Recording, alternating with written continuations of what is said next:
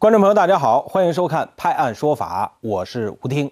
手机支付的出现，为大家的生活提供了便利，逛街、吃饭、买菜、购物，一部手机全搞定。然而，却有不法分子动起了偷梁换柱的心思。咱们曾在节目当中播出过这个磁器口啊，一些商铺啊，这个二维码被人更换的新闻。最近，这个磁器口又发生了这类事件，只是这一次啊，这小偷一出手就被捉了。今年沙坪坝区磁器口派出所为了更好地管理辖区商户，实现与商户互动，专门建立了一个磁器口商户微信群。七月十七号下午，正在值班的民警在群里收到一段商家发来的视频。就说在他们店门口，刚才有一个那个特征特别明显的一个人，然后穿的红衣服、黄头发，把他那个门口的、把他店里面那个二维码付款的二维码把它换了、更换了。监控中可以看到，一名头发染成黄色、身穿红 T 恤的男子在店铺的收银台前鬼鬼祟祟地东张西望，趁四周没人注意，快速将手上一张二维码贴纸贴在收银台的二维码上，之后迅速离开。哎，他们可能把码贴了过后，我们就有个客人来买麻花付不起款，我们才发现这个问题。好，我就把那个信息都发到我们那个商家群里面，我们只是提醒提醒下那些商家注意。这条监控视频发到商家群后，不少商户表示自己也遭遇了这种仿制的二维码。然后我都站在那个位置，然后啊，我都看，我才我一看到一个飞板，我就把它撕下来了。呃，啥子飞粉嘛？就是一个二维码那种飞粉噻，很小一个，就是那种框框那种。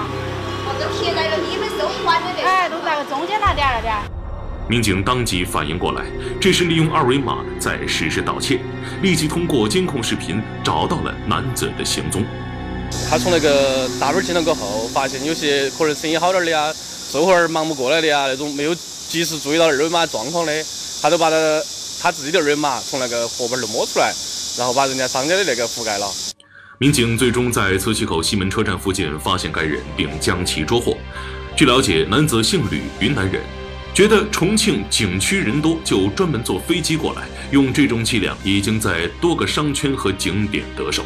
由于磁器口的商铺商户及时发现，没有受到经济损失，目前吕某已被依法拘留，案件还在进一步调查当中。如今，手机支付快速发展，越来越多的人使用手机扫描二维码购物付款。商家一般只大概看一眼顾客手机，显示付款成功便可。犯罪分子利用商家这种心理，将商家二维码覆盖成自己的，实施盗窃。民警提醒商户要经常检查自己的收款二维码是否被替换，收款时也要多加留意，以免被犯罪分子钻空隙，造成经济损失。打着飞的来重庆捣乱啊，这胆儿也忒大了哈！不抓你抓谁呢？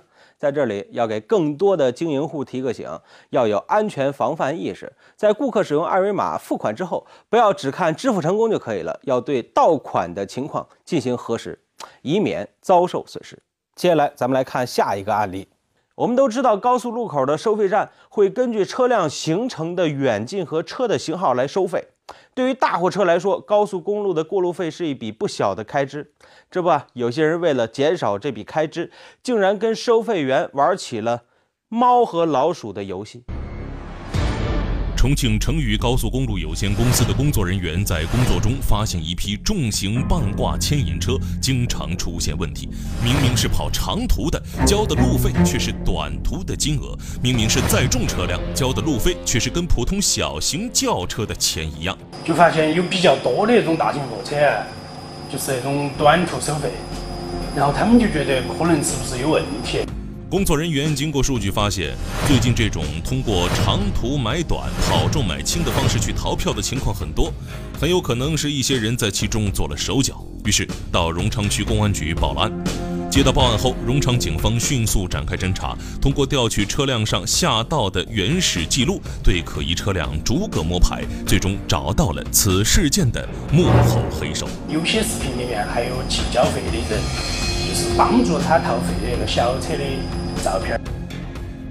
这辆车牌号为渝 BY 零零六五的白色轿车，就是民警排查出来的可疑车辆。民警以车找人，继续往下摸排，最终将张某、吴某、戴某、赵某、廖某抓获归案。到案后，几名犯罪嫌疑人交代了他们的犯罪行为。根据嫌疑人供述。他们几个人为减少本人或亲友名下大货车、高速公路过路费开支，二零一六年十一月，几人商议后决定通过换高速通行卡、换车牌的方式偷逃过路费。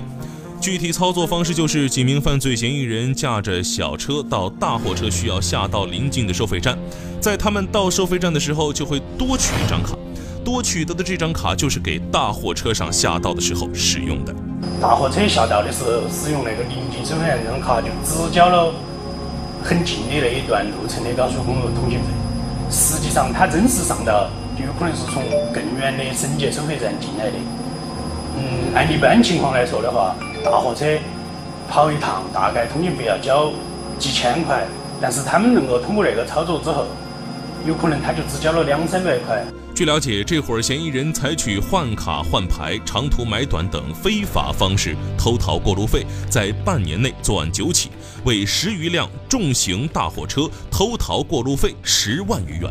嗯，像他们那种偷逃高速公路通行费的行为啊，就是以诈骗罪来诉讼。目前该案还在进一步侦办中。在这儿给上面几位普下法。呃，偷逃高速通行费属于什么呢？诈骗行为，数额较大的可以依法处三年以下有期徒刑、拘役或者管制，并处或者单处罚金；数额巨大的或者有其他严重情节的，甚至可以处三年以上十年以下有期徒刑，并处罚金。因此，相关单位、个人不要因为贪图小利、以身试法、铤而走险，否则将会受到法律的严惩。开车不喝酒，喝酒不开车。咱们节目当中啊，经常说下面这位啊，喝了酒不仅要开车，还玩起了漂移，胆儿真大。是这人吗？就是这人是吗？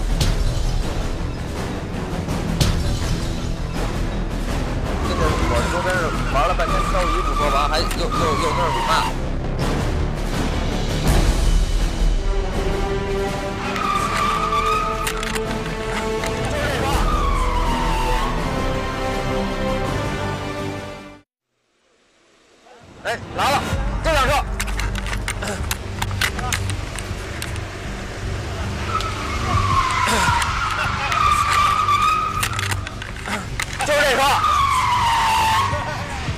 前不久的一天凌晨，在一座环岛，一名男子开着汽车疯狂逆行，甚至玩起了漂移。半个小时前，这名司机大闹了附近的一家足疗店。这东西他把人打了，还你知道吧？把人打成这样了，你看他跑到那边了。啊！人跑到那边，要不赶紧把他弄回来。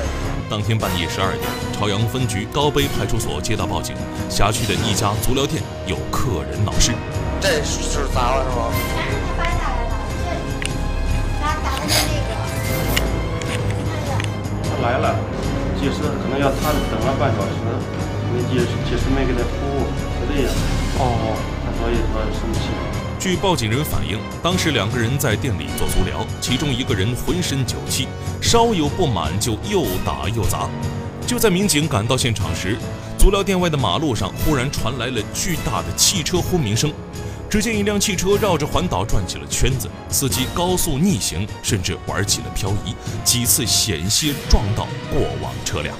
前一车过来就这辆车，看他的驾驶，这个人当时差点撞上。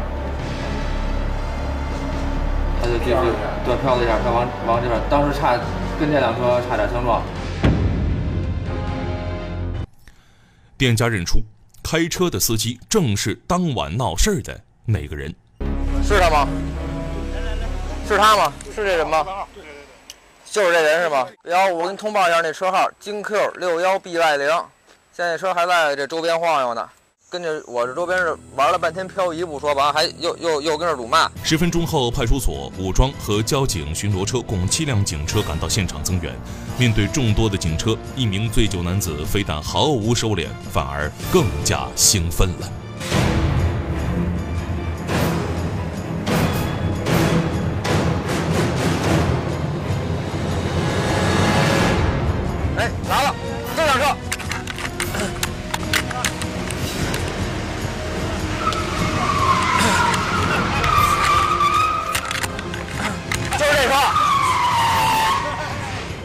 子的举动几乎疯狂，加速逃跑中，他甚至关上了车灯。啊交警发现是他以后，立即掉头，要进行围追。对，对对，进行追捕，但是由于岔路较多，他这个就逃跑了。十分钟后，这名男子撞到了园区出口的收费杆，消失在夜色中。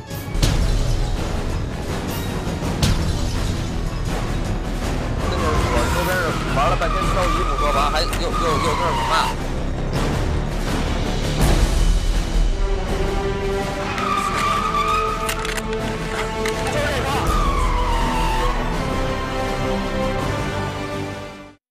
第二回是凌晨三点左右，当时我们也是接到分局这布警说，这个还是这个门店的大门玻璃被这个弹弓之类的钢珠打打坏了。第二天晚上，足疗店的员工发现足疗店的大门被人用弹弓打碎了。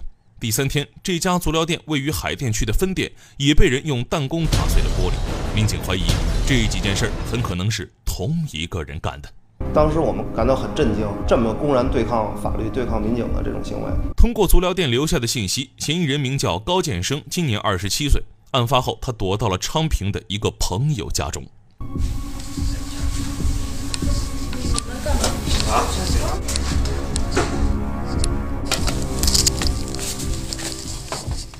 待会儿给你上里边那箱，小心点啊！屋内只有一个女的。难道高建生又跑了？五分钟后，民警的搜查有了进展。知道为啥吗？我知道，我知道。废话。原来，高建生躲到了阳台上，民警在楼下找到了他作案时开的凯迪拉克越野车。高建生是一名曾经留学美国的海归，据他介绍，自己的漂移技术就是在美国期间学会的。当天他喝多了酒后，借机宣泄不满。怎么想的？我特别后悔啊！解决方式不对。目前，犯罪嫌疑人高建生被朝阳警方刑事拘留。对于他酒后驾车的行为，警方将追加处罚。真是啊，喝了酒连自己姓什么都忘了，不知道天高地厚，无法无天，让人看了气愤，是吧？这种人呢，就该进去好好的接受惩罚。近日，奉节县青莲镇的渡口坝水库泄洪，很多大鱼随之流出。有些村民冒着风险去河里捞鱼，结果其中一人不慎被大水冲走，现场情况十分的危急。把他把石头装上去，好，把石头装稳，石头装稳。这条河叫梅溪河，是奉节的一条深山峡谷河流。平时河道很浅，乱石密布，泄洪时水流湍急。一旦落水，具有极大的危险性。我们到现场过后，就看到那个人在河边，只看到个人头人头捂在外头，然后手把抱着一个黑一个一个石头尖上的。据围观群众介绍，该落水男子此时已经落水半小时，期间多次发生险情。那个因为那个河道是个乱石滩，如果水流是比较大，面对湍急的水流，如果贸然派人下水救援，可能造成新的险情。民警首先采取抛绳救援方式，拖对面，哎，拖对面，今天要绳绳子要要拉长点呐，那个绳子杠杠得到他那个人大才得行。这是抛绳儿，但是没法的，花两三次都不成功。关键他这个人不能松手，如果一松手的情况下，他可能就回到水就冲走了。你必须抛到面前，但是不不可能抛到面前，因为那个绳子在水里头，一抛一下水，水流大，了就着冲起跑了。几次抛绳都以失败告终。此时，联系水库的民警传来了好消息：关到，帮忙，咱的水已经关了。等一下，水已经关了。水关了，对水小。在关闸的过程中，继续抛绳还是不成功。时间就是生命，每个在场的人都异常焦急。我们在和岸上迟一秒钟，还是多一秒钟危险。就在这时，民警看到水量在减少。赶紧下水救人！你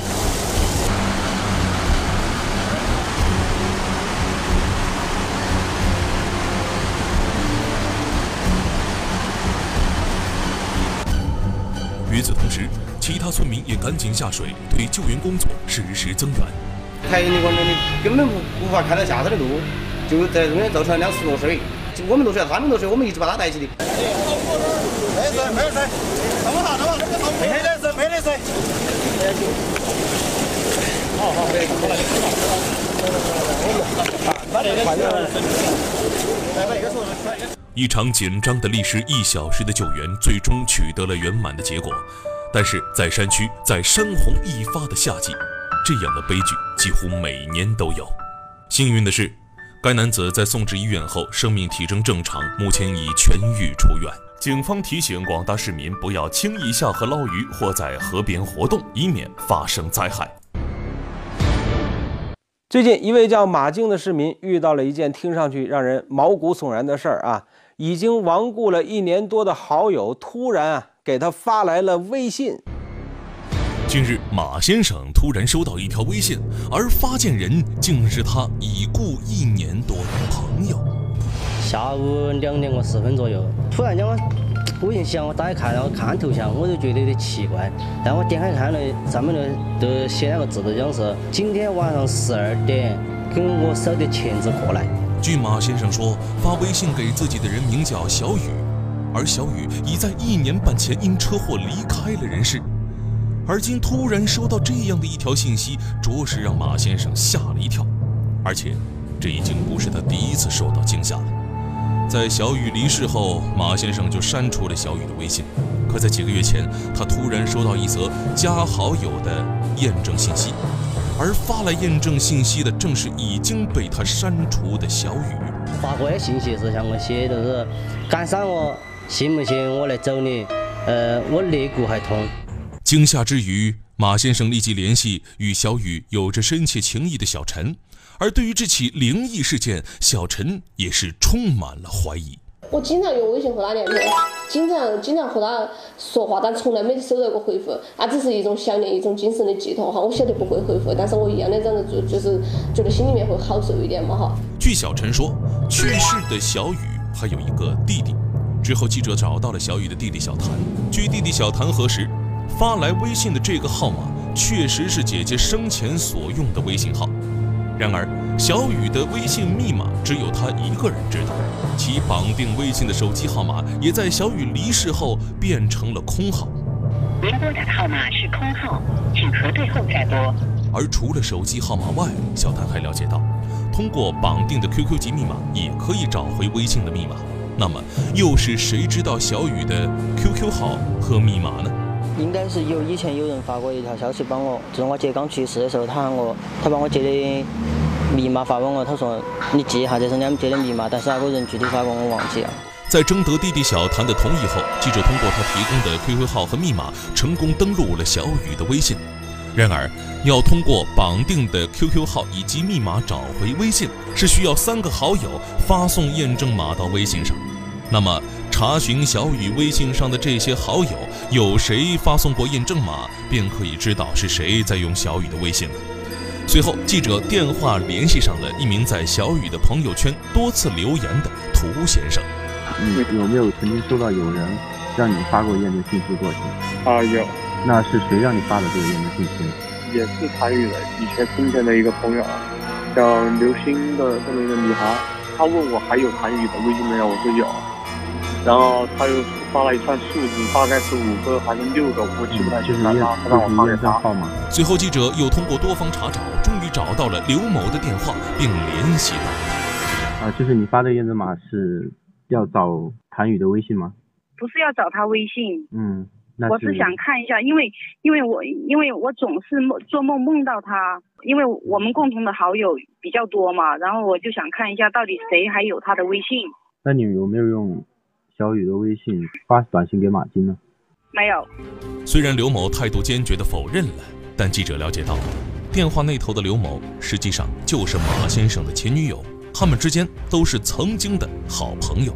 记者了解到，在二零一五年十二月十二号，当时小雨和表妹小陈一起到贫困小学为学生们献爱心，在返回的途中，他们不幸遭遇了车祸，小雨离开了人世。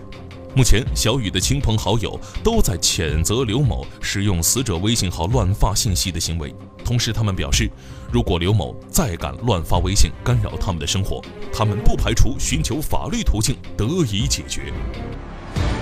一个女孩子意外去世了，这个微信居然还被别人用着，吓得好友们是魂飞魄散的。每天胆战心惊的啊。